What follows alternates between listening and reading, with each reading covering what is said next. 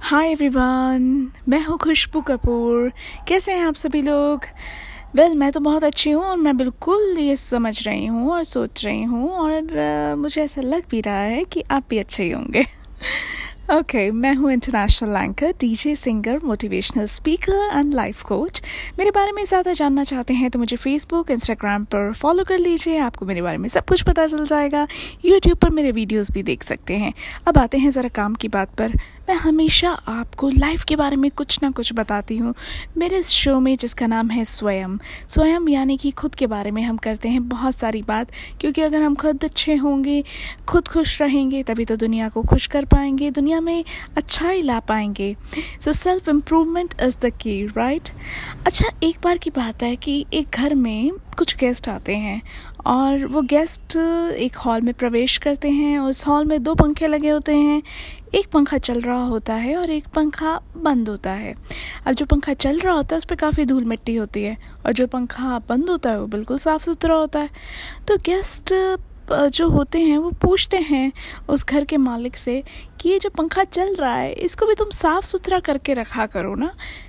लेकिन असलियत में पता है क्या होता है?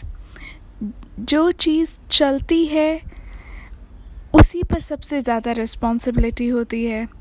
और जो चीज़ चलती है वो ही गंदी भी हो जाती है। और जो चीज़ पड़ी रहती है, जिसका कोई यूज़ नहीं होता है, उस पर रिस्पॉन्सिबिलिटी भी नहीं होती है और वो गंदी भी नहीं हो पाती है। ये तो सिर्फ़ पंखे का एग्ज़ाम्पल था, लेकिन असल में लाइफ में भी ऐसा है।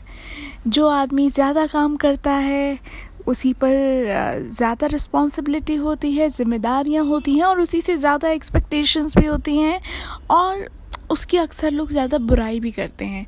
जो आदमी यूँ ही बैठा रहता है, जो कोई काम भी नहीं करता है, उसकी तरफ़ लोग ध्यान भी नहीं देते हैं और उससे ज़्यादा एक्सपेक्टेशंस भी नहीं होती हैं और उसकी बुराई भी कम होती है।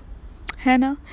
तो अगर कोई आपकी बुराई करता है या फिर अगर कोई आपसे एक्सपेक्ट करता है तो आप ये समझ लीजिए कि आप बहुत अच्छा काम कर रहे हैं। आप ज़्यादा काम कर रहे हैं उन लोगों से जिनकी कोई बुराई नहीं होती, जिनको कोई नोटिस ही नहीं करता।